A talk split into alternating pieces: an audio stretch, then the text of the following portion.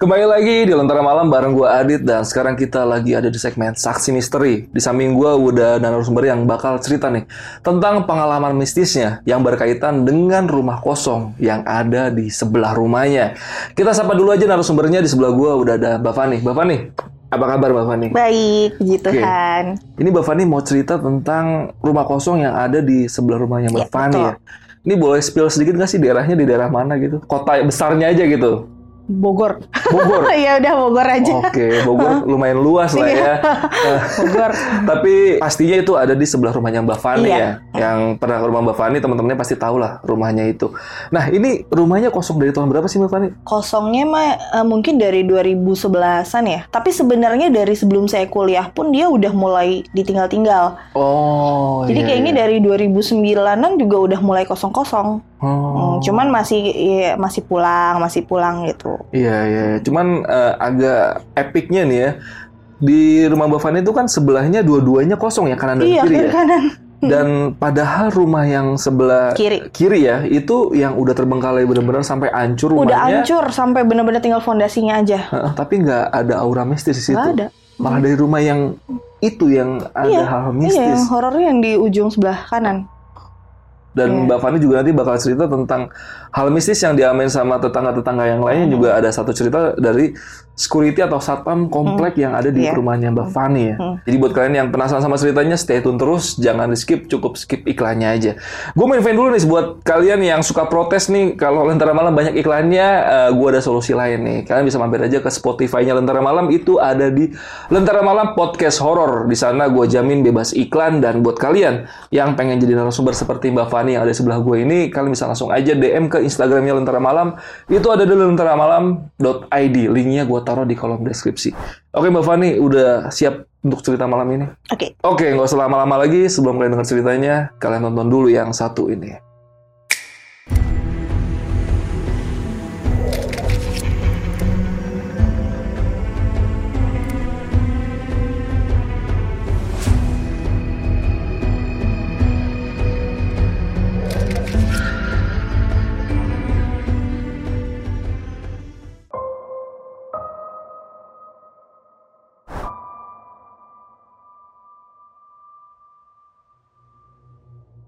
Jadi ini awalnya adalah tetangga aku dan uh, aku juga.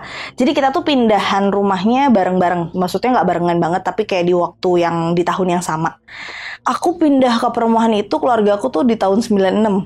Itu perumahan yang cukup lama ya, perumahan yang aku sekarang tempatin. Keluarga ini juga sama gitu, pindahan di tahun-tahun itu juga kalau nggak salah ya, atau selang satu tahun, pokoknya nggak terlalu jauh lah dari Iya, kita. Posisi rumahnya tetangga aku adalah rumah pojok hook. Nah, sebelahnya baru rumahku gitu kan.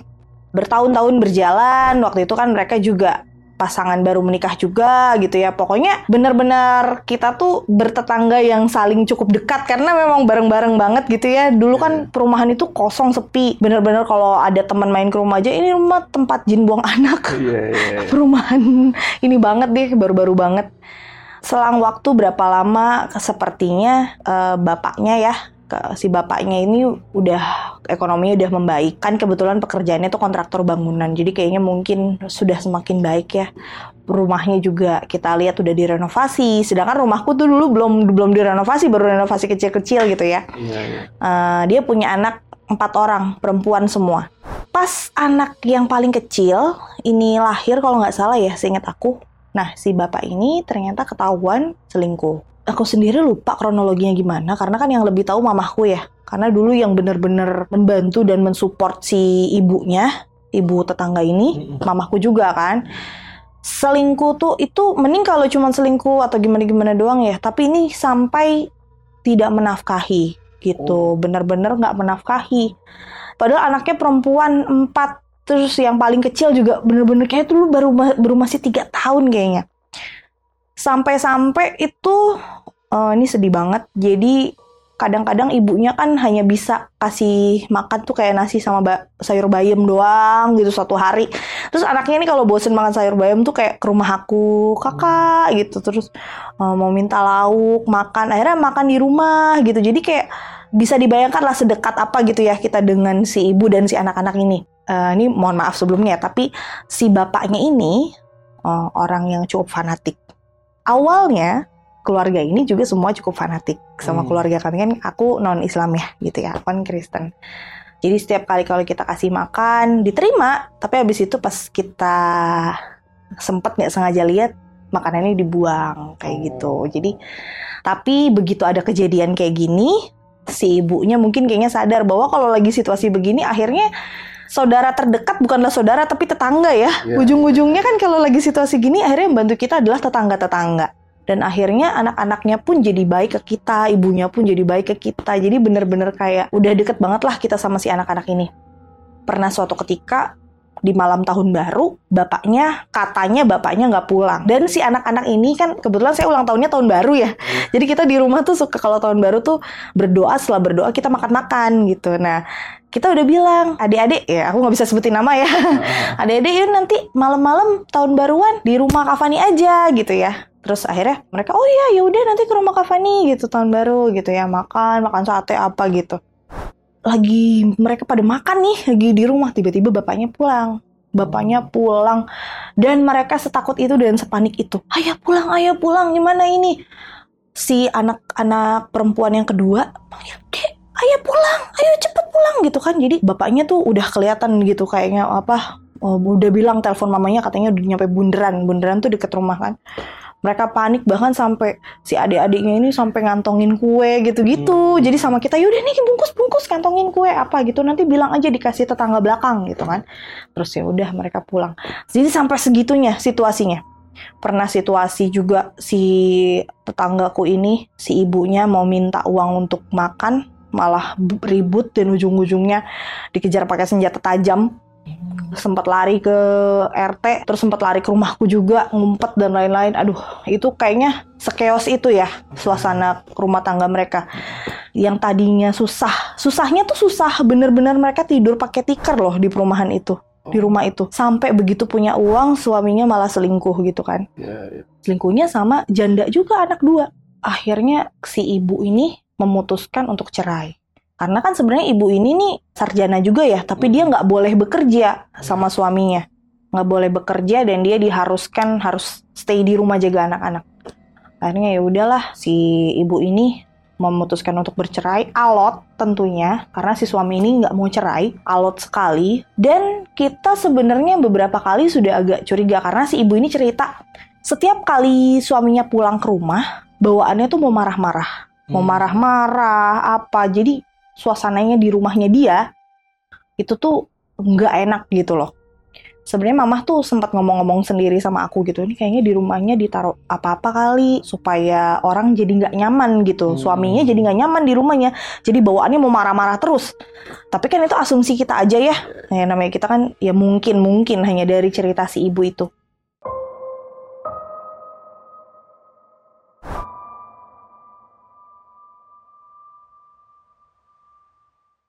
Akhirnya bergulirlah waktu, singkat cerita, si ibu ini memutuskan untuk mengontrakkan rumahnya ke kita. Karena kan rumah itu harta gono gini.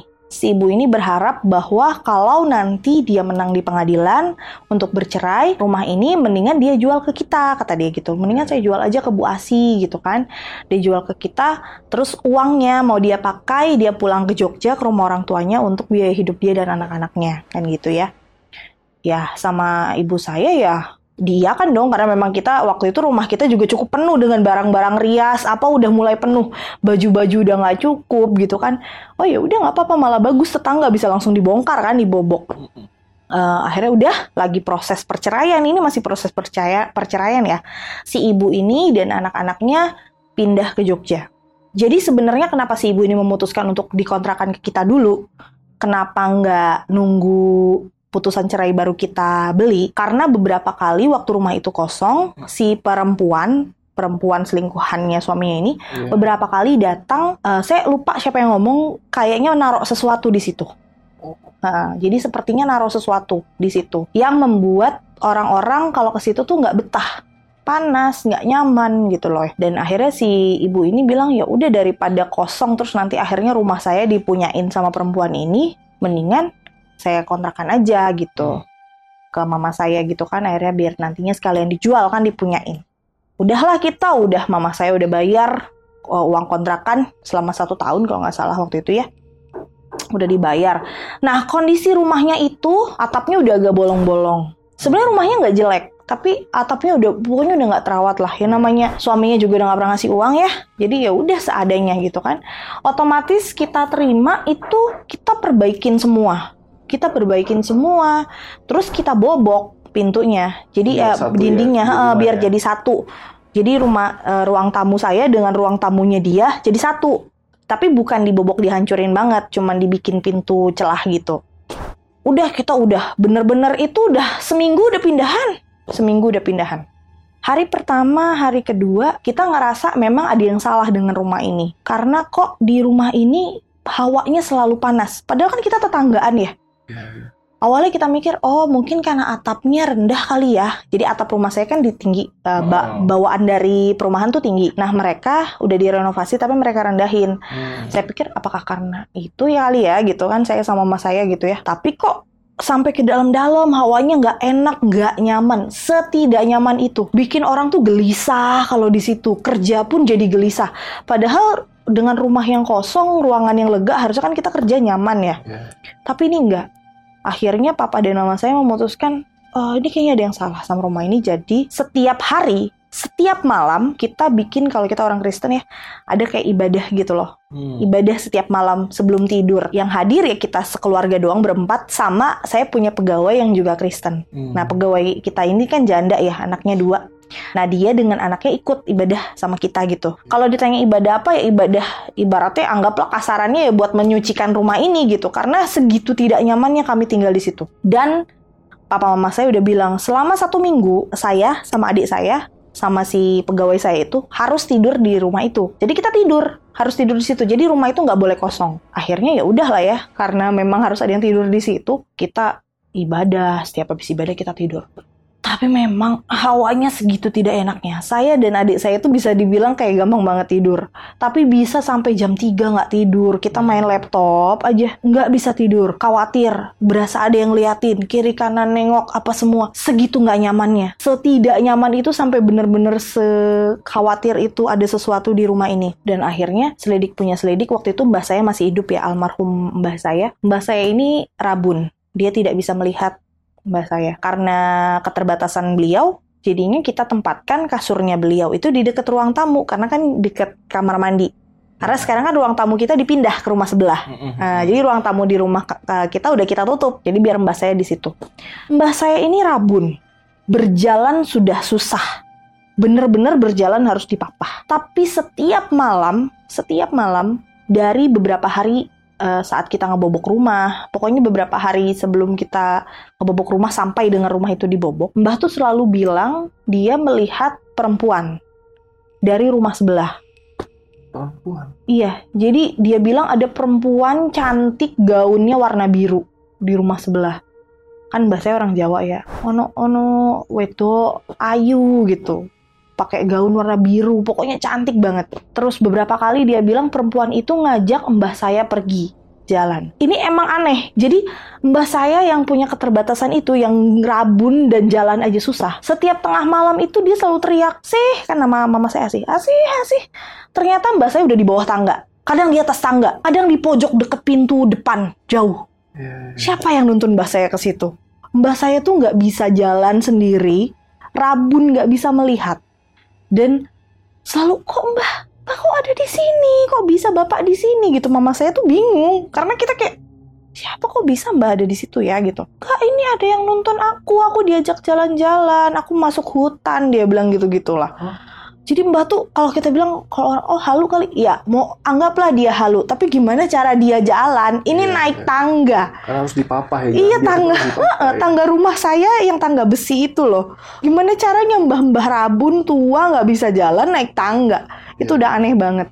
Makanya itu kita udah agak khawatir ya gini ini apakah dari tetangga sebelah gitu karena Simba selalu bilang ada di sebelah selalu bilang begitu makanya akhirnya ya kita memutuskan untuk itu selalu kita doain setiap malam setiap malam beberapa kali saya dan adik saya juga dicolek lagi tidur jadi kayak gak nyaman banget tidur di situ. Suatu ketika pernah adik saya udah tidur, saya tetap kebangun gak bisa tidur, saya masih mainan laptop, ada suara gitu. Nah, posisinya rumah Hook itu ini rumah rumah utama rumah Hook. Nah di sebelah ini sama si yang punya rumah dia bikin satu kamar itu katanya kantor. Kamar itu waktu dikontrakin ke kami si ibu ini bilang kuncinya dipegang bapaknya. Iya. Jadinya kita nggak bisa buka nih kamar ini. Dan si ibu ini bilang tapi jangan dibuka dulu deh bu. Tunggu sampai nanti ibu udah beli rumahnya. Kenapa? Karena itu isinya keperluan suami saya, kayaknya urusan kantor suami saya. Ya udahlah, akhirnya kita selalu tutup kan itu kamar. Tapi selalu saya tuh merasa terganggu dengan suara ada kayak gitu atau Mbak, Mbak gitu dari kamar Dari itu kamar itu. dari kamar itu. Jadi kan saya "Ih, apa sih ini gitu ya terganggu banget. Setiap malam, setiap malam akhirnya kita tuh berdoa terus sekeluarga bener-bener sampai full. Akhirnya genap satu minggu sudah masuk hari ke-6 udah enak nih rumah enak kayak kita tidur juga udah adem ayem suasana udah nggak panas pas satu minggu si ayahnya datang ayahnya datang minta rumahnya dibalikin. Maksudnya ini aneh ya, padahal kan maksudnya ayahnya juga tahu ya itu dikontrakin ke kita, tapi kayak minta rumahnya dibalikin. Berarti dia tahu ya. Iya. Kalau dikontrakin ke Mbak Fani. Kalau kata mama saya, kayaknya yang ditaruh di situ memang ditaruh gitu. Mungkin si ayahnya juga naruh juga kali di situ namanya juga dia punya usaha kontraktor kali ya. Kayaknya dia juga naruh-naruh di situ dan mungkin ngadu. Jadi begitu kita usir, Iya, iya, iya. ngadu, "Hei, rumah aku diambil nih." gitu. Karena pas begitu adem dia datang. Karena lucu, begitu adem, begitu di hari ke-6 tuh pas hari ademnya itu, dia datang di hari ke-7. Langsung si bapaknya minta rumah. Dan bener-bener tanpa, maksudnya kita nggak ribut. Karena kan kita awal-awalnya kan kita mau mempertahankan si rumah ini dong. Karena kan kita mikirin si ibu ini kesian Iya, iya. gitu ya. Tapi si begitu si ini mama saya bilang pas sama papa saya ngomong gini, ya udah kita balikin tapi balikin uang eh, kontrakan saya, balikin uang yang saya buat eh, untuk ngerenovasi ngerapihin rumah ini, sama waktu itu ada mesin air. Hmm. Balikin uang yang saya buat pakai buat beli mesin air, sama tutup. Bapak yang harus nutup ngebo- eh, rumah ini. Nutupnya juga saya maunya nggak asal ditutup bener-bener sampai dicat gitu, balikin ke posisi awal gitu Iya, kan. iya. Itu kan sebenarnya syarat yang cukup lumayan ya. Iya, iya. Kalau misalnya orang yang mikirin duit, tapi enggak. Si bapak itu tuh yang langsung, oh ya udah nggak apa-apa pak. Yang langsung dia. di hari itu juga diiyain. Bahkan lucunya begitu eh, negosiasi itu kan saya dulu masih sekolah ya, eh, bukan sekolah, saya masih kuliah. Saya masih kuliah. Terus kayak begitu saya pulang, lah udah di semen-semen. kapan ini negonya kok udah terus kata papa mama saya cerita, iya gini gini gini. Oh, langsung nih diiyain, iya langsung diiyain, langsung dibayar sama dia. Dia yang bayar tukangnya. Oh, kataku.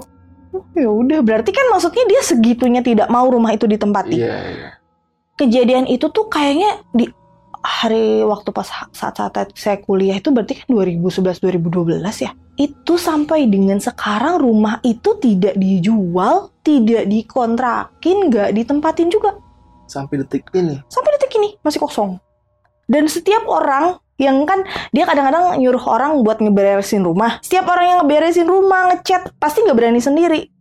Maunya berdua. Nggak usah ngeberesin rumah di depan halaman rumahnya dia kan ada pohon mangga. Buat maprasin pohon mangganya orang nggak berani sendiri. Karena beberapa kali kayak saya kan punya bibi ya. Bibi saya tuh termasuk tomboy. Jadi kan karena dia punya pohon mangga, kadang-kadang bibi saya tuh suka manjatin pohon mangganya gitu ya. Beberapa kali itu kakinya ditarik. Jadi bibi saya akhirnya jatuh dan tangannya ratak. Jadi sekarang akhirnya udah nggak bisa lagi kerja sama kami. Yang kerja sama kami anaknya. Jadi si bibi ini ya udah namanya dia juga waktu itu dia juga udah umur juga ya. Tapi dia memang bilang iya kakek saya ditarik bu. Dan bukan si bibi ini doang yang ngerasa begitu. Ada tukang kita bilangnya kayak tukang kebun komplek lah ya. Yang suka ngerapin rumput-rumput komplek. Nah, dia kan suka dimintain tolong sama si bapak ini buat ngerapiin rumahnya. Si tukang kebun ini juga nggak berani mangkas pohon tinggi-tinggi karena begitu udah tinggi dikit kakinya kayak ada narik. Sama lagi nggak nggak nggak ada yang berani deh ke rumah itu. Dan beberapa kali juga saya lihat di depannya tuh kayak ada kendi gitu. Kendi tanah liat gitu, terus ada piring, nggak tahu isinya apa sih juga nggak merhatiin ya. Tapi kan aneh ya, Mm-mm. namanya kita bertetangga terus lihat tetangga, apa itu gitu ya. Aneh banget. Makanya itu sampai sekarang juga nggak ditempat nggak ditempatin banget kayak gitu. Jadi kosong dan ya pasti ada penunggunya lah ya Mm-mm. gitu. Nah, ini kan berarti rumah udah kosong dari tahun berapa tuh Mbak Fani? Wah, itu berarti dari tahun 2011-2012an ya? 2011, 10 tahunan berarti ya? Ya, kalau dari Mbak Fani sendiri pernah nggak sih ketemu sama sosok atau ngalamin hal mistis yang berkaitan sama rumah itu? Itu terlalu sering malah. Salah satu coba diceritain. Cukup sering ya. Ya jadi gini, eh aku ceritain yang waktu itu yang berhubungan dengan usaha catering juga ya. Jadi pernah waktu itu kan mama baru-baru awal bikin usaha catering, baru awal banget gitu kita terima usaha catering. Eh, mungkin ini kita namanya baru awal, mungkin kita pengalamannya juga kurang, kita kurang doa atau apalah kalau bahasa orang gitu ya. Pegawai saya namanya tukang masak kan banyak. Salah satu pegawai saya kan masaknya sif-sifan. Iya. Jadi yang satu tidur, yang satu masak kan namanya kita kan catering untuk kawinan ya. Nah waktu itu kebetulan di hari itu ada dua tempat wedding di hari itu. Yang satu wedding yang pakai catering, yang satu enggak. Nah otomatis kan orang-orangnya mamah dibagi di dua tempat kan, dibagi di dua tempat. Malam itu si bibi ini, bibi yang jatuh itu, nah dulu kan dia belum jatuh tuh. Nah si bibi ini bantuin masak dia tidur. Pas lagi tidur dia kayak ngigo gitu, oh, oh, gitu-gitu kan. Saya dibangunin sama Bi, Bi kenapa Bi gitu. Bu, saya dari tadi, jadi dia merasa dia dilewat, dilangkah-langkahin sama genderuwo gitu. Dia merasa di dan genderuwo itu dari rumah sebelah, dia merasa dia dilangkah-langkahin. Jadi si genderuwo itu ngelewat ngelewatin dia gitu. Si mama bilang, ah masa Bi gitu kan. Mama bilang, ah masa Iya bu beneran ibu. Nanti ibu besok pagi dicek-cek ya bu makanannya gitu kan. Namanya si bibi ini kan orang kampung situ yang mungkin dia tahu kali ya. Akhirnya besok paginya nih mama udah semua udah masakan udah jadi. Begitu mau dibawa ke sana pas dicek bihun sama kuah baksonya basi. Mendadak bas. padahal pagi udah dicek pas kita buka aman sehat. Ya kan baru masak malam. Iya iya. iya. dan nggak kita tutup dibuka kok dibuka maksudnya pakai tutup eh, yang kerawang gitu ya. Jadi uap air. Ini intinya nggak mungkin basi. Gitu. Basi. Oh panik langsung kan ya. Semuanya pada bikin makanan lagi semuanya. Terus si bibinya gini ih ini mah yang semalam kali bu. Jadi ngerjain kita. Jadi pada basi. Kan kalau kata orang katanya makanannya dipipisin genderuwo kata orang kan gitu ya Oh. Ya kan kalau di kita di dunia catering tuh suka tahu tuh kayak gitu-gitu. Jadi katanya kalau lagi masak buat banyak ya banyak berdoa aja gitu loh. Katanya gitu. Jadi yang namanya waktu itu baru hari itu ya nerima cateringan banyak besar. Jadinya mungkin ya kita juga nggak tahu belum pengalaman itu basi semua dan kuah bakso tuh sebenarnya nggak mungkin basi karena kan kuah bakso kan dipanasin terus Iya iya. iya. selalu dalam keadaan panas hangat gitu kan jadi emang emang baru dimasaknya pun kayak menjelang pagi baru dipanasin lagi jadi nggak mungkin basi jadi bener-bener wah itu wah rugi lumayan banget Iya iya. Iya. iya.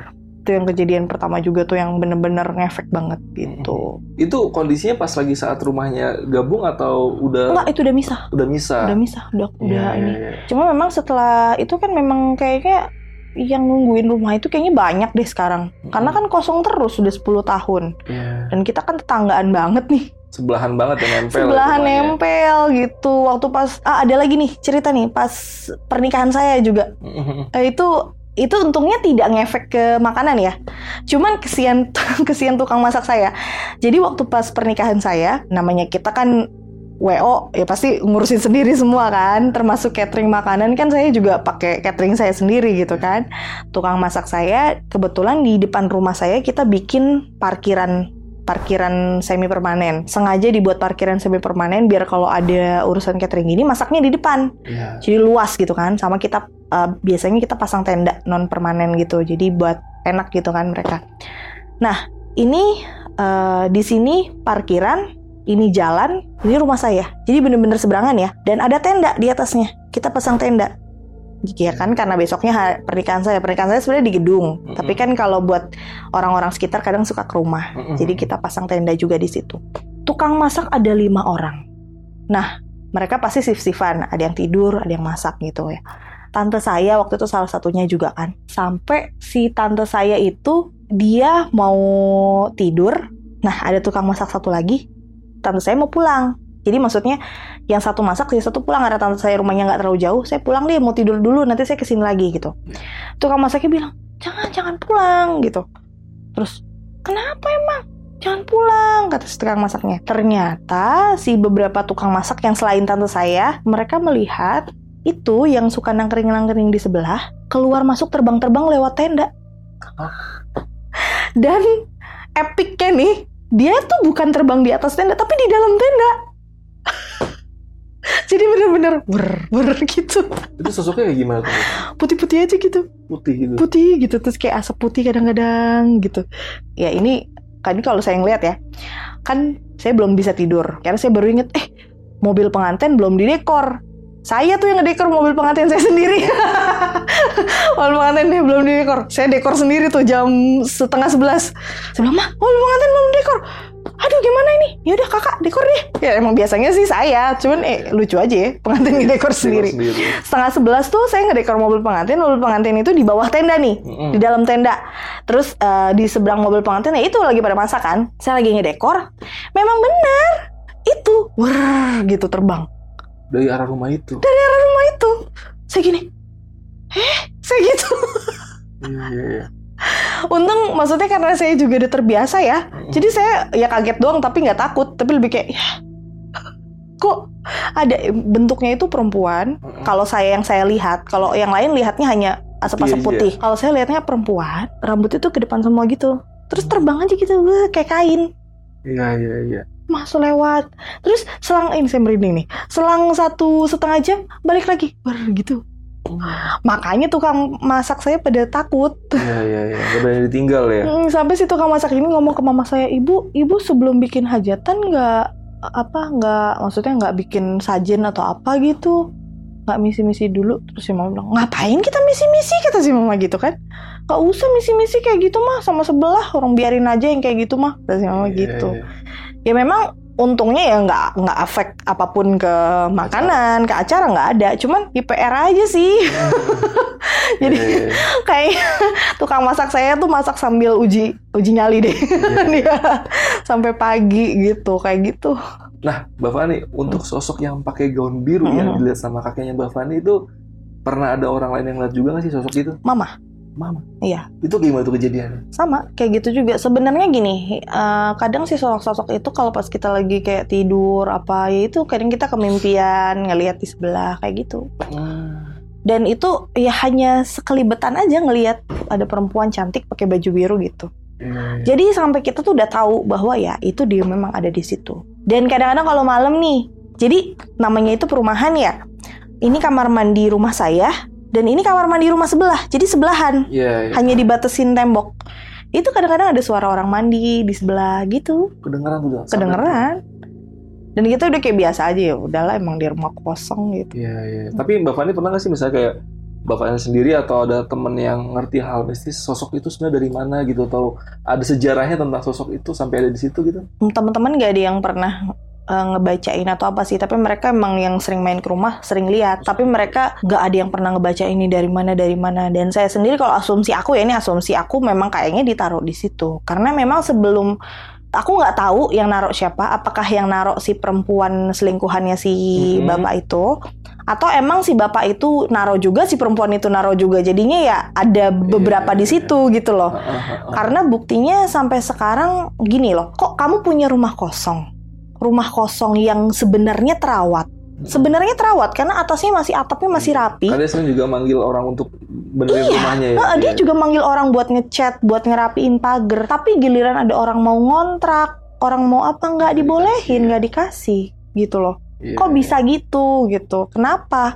Kan daripada rumah kosong kamu nggak terawat, kamu bayar orang buat ngerawat, kenapa nggak kamu kontrakin malah rumahnya terawat terus kamu dapat uang kan gitu ya? Itu aja udah aneh dari situ. Dan sampai sekarang masih dirawat. Ada tukang si tukang kebun itu kadang suka dibayar buat ngerapiin ininya dia gitu. Iya, di rumahnya itu suka ada ini nggak sih kayak ada dia kan kalau Mbak Fani kan berasumsi kayak suka ditaruh atau apa gitu. Dia suka naruh sesajen atau apa enggak sih di Hmm. Rumahnya? itu yang di di depan pintu deket pintu deket terasnya aku berapa kali lihat kendi air, kendi Mm-mm. air kecil gitu cuma segini. Heeh. Nah, sama piring nggak tahu isinya apa. Kayaknya. Oh. Tapi beberapa kali doang, cuman kayak tiga bulan sekali, Iya, tiga, empat iya, bulan iya. sekali gitu, nggak sering. Tapi nggak ngeliat pas lagi si bapak-bapak itu yang naruh itu nggak ngeliat. Kita males ketemu dia Oh, sebenarnya, Iya. karena eh ya gitulah, karena sejarahnya nggak Iya, bagus ya. iya, iya. Karena kita sama si bapaknya sejarahnya nggak bagus.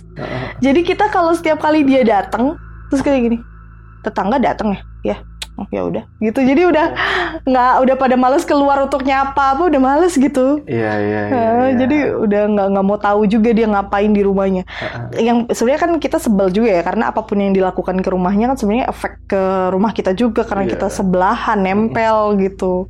Padahal rumah saya ini kiri kanan sama-sama kosong loh. Oh sebelahnya juga kosong juga. Iya, sebelah rumah saya kosong kiri Ayo kanan. aja yang sebelahnya. Karena yang sebelah ini bener-bener rumah kosong yang udah atapnya hilang, udah Ya, apa, ya. udah bener-bener jadinya udah tinggal fondasi-fondasi doang. Justru kata orang kalau rumah yang rumah kosong tapi atapnya masih ada, nah itu suka ditempatin kan. Malah dari fisik sebenarnya sereman yang sebelahnya lagi ya. Iya, sereman yang sebelah sini. Iya. Tapi ya gitu malah nggak ada apa-apa dari sini, nggak ada nggak Iya, ada iya. apa-apa, nggak pernah ada gangguan apa pun dari sini. Selalu yang dari sebelah kanan. Kalau saya sih lihatnya kayaknya emang ditaruh sesuatu sih. Mm-mm. Itu asumsi, tapi kayaknya kalau dari yang saya cerita saya harusnya iya ya. Iya, iya, iya, iya. Nah kalau ini kan eh, itu kan perumahan ya Mbak Fani ya. dan tetangga ah, dari cerita Mbak Fani ya cuman lu- lumayan nggak berjarak itu lumayan deket lah ada yang kenal kenal gitu. ha. Nah itu pernah nggak sih Mbak Fani dengar cerita dari warga lain atau penjaga perumahan situ yang mengalami hal mistis sama berkaitan sama rumah itu gitu Mbak Fani? Sering, termasuk yang jadi kan kita satu deret itu 10 rumah. Iya. Nah, ini rumah yang kosong itu yang hook. Ini rumah saya, nah rumah kosong sebelah saya. Nah, sebelah sini tuh ada rumah-rumah tetangga-tetangga lain. Nah, semenjak Covid kan otomatis eh, jalan di sebelah sini di portal. Hmm. Jadi ditutup. Waktu itu kan pembatasan dan lain-lain ya. Sampai sekarang juga belum dibuka. Masih di portal. Semua tetangga saya yang di sini pasti kalau mau keluar lewat jalan depan rumah saya. Iya, dan lewat rumah itu juga. Pasti lewat rumah itu. Nah, itu beberapa kali memang sampai mereka kalau kadang kalau lewat situ pasti buru-buru. Pernah eh, ada tetangga saya, laki-laki gitu ya, seumuran sama saya, bisa dibilang teman main lah dulu ya. Kita dicerita, "Iya, gue lewat di situ tuh pernah ditimpukin mangga kecil. Kan ada pohon mangga ya. ada pohon mangga." Dikirain buah mangga jatuh, tapi kok mangga muda kecil yang kayak dipetek gitu loh. Iya, iya. Harusnya masih kuat tuh ya. Oh, mangga muda mah harusnya masih kuat. Iya. Jadi berapa kali ditimpukin. Terus dia cerita pernah juga lewat lagi lewat gitu. Eh ada yang ketawa. Gitu di atas Di pohon mangga itu. di pohon mangga. Jadi orang-orang tuh kalau lewat di situ tuh kayaknya pengen buru-buru aja cepet-cepet gitu. nggak ada yang berani nengok. Iya, iya. Kalau cerita yang ditampakin sosok pernah ada yang denger nggak Mbak Fani? Ditampakin sosok sih jarang ya. Hmm. Mereka pada rata-rata dengernya kalau nggak suara ya ditimpuk-timpukin itu. Kalau tampakin sosok nggak sih. Kalau di yang sering nampak-nampakin ya ke kita aja tetangga. Iya, iya, iya. Karena kan rumah aku namanya kita ada usaha catering, kita sering banget melek sampai malam. Mm, mm, mm. Bahkan pernah tuh eh, kita lagi dapet catering akikah, akikahan dia minta sate kambing ya. Mm, mm, Nah dia minta dianterinnya kan agak pagi. Otomatis kita ngebakar sate malam, mm, mm. ya kan? Maksudnya malam-malam jam-jam 2 jam 3 baru kita bakar kan. Nah itu padahal yang ngebakar tuh pegawai saya dua orang cowok. Mm. Ya, dua orang cowok itu aja gini. Kakak jangan tidur dulu. Jadi Iya, mereka nggak berani di depan iya. karena berapa kali gitu wer gitu eh, sering terlalu Iya. sering dia lew- lewat terbang gitu dari sebelah Berarti banyak yang ngeliat sosok yang terbang itu. ya? iya sosok yang terbang-terbang itu terlalu sering gitu Iya, iya. jadi sampai sampai pegawai saya gini kakak mau tidur ya iyalah ngantuk ya udah sejam aja nih kak habis itu ntar bangun lagi eh saya cuma tidur sejam terus saya ng- ngangkat kursi lebar saya tidur di di situ de- dekat mereka pada kerja Iya, iya. Saking mereka tuh nggak berani. Cowok-cowok padahal tuh dua. Iya, iya, iya. Segitu seremnya kayaknya ya. Iya, iya. Nah itu kalau untuk mantan istrinya, Mbak Fani pernah dapat kabar lagi nggak sih? Kabarnya sekarang kayak gimana? Balikan lagi. Balaknya, balik Iya, lagi sama suaminya Balikan itu? lagi sama suaminya itu. Iya, karena terakhir eh, kalau nggak salah terakhir sempat mereka dateng nengokin rumah itu. Mm-mm. Terus anak-anaknya kan negur gitu ya, Iya. kapan nih gitu-gitu.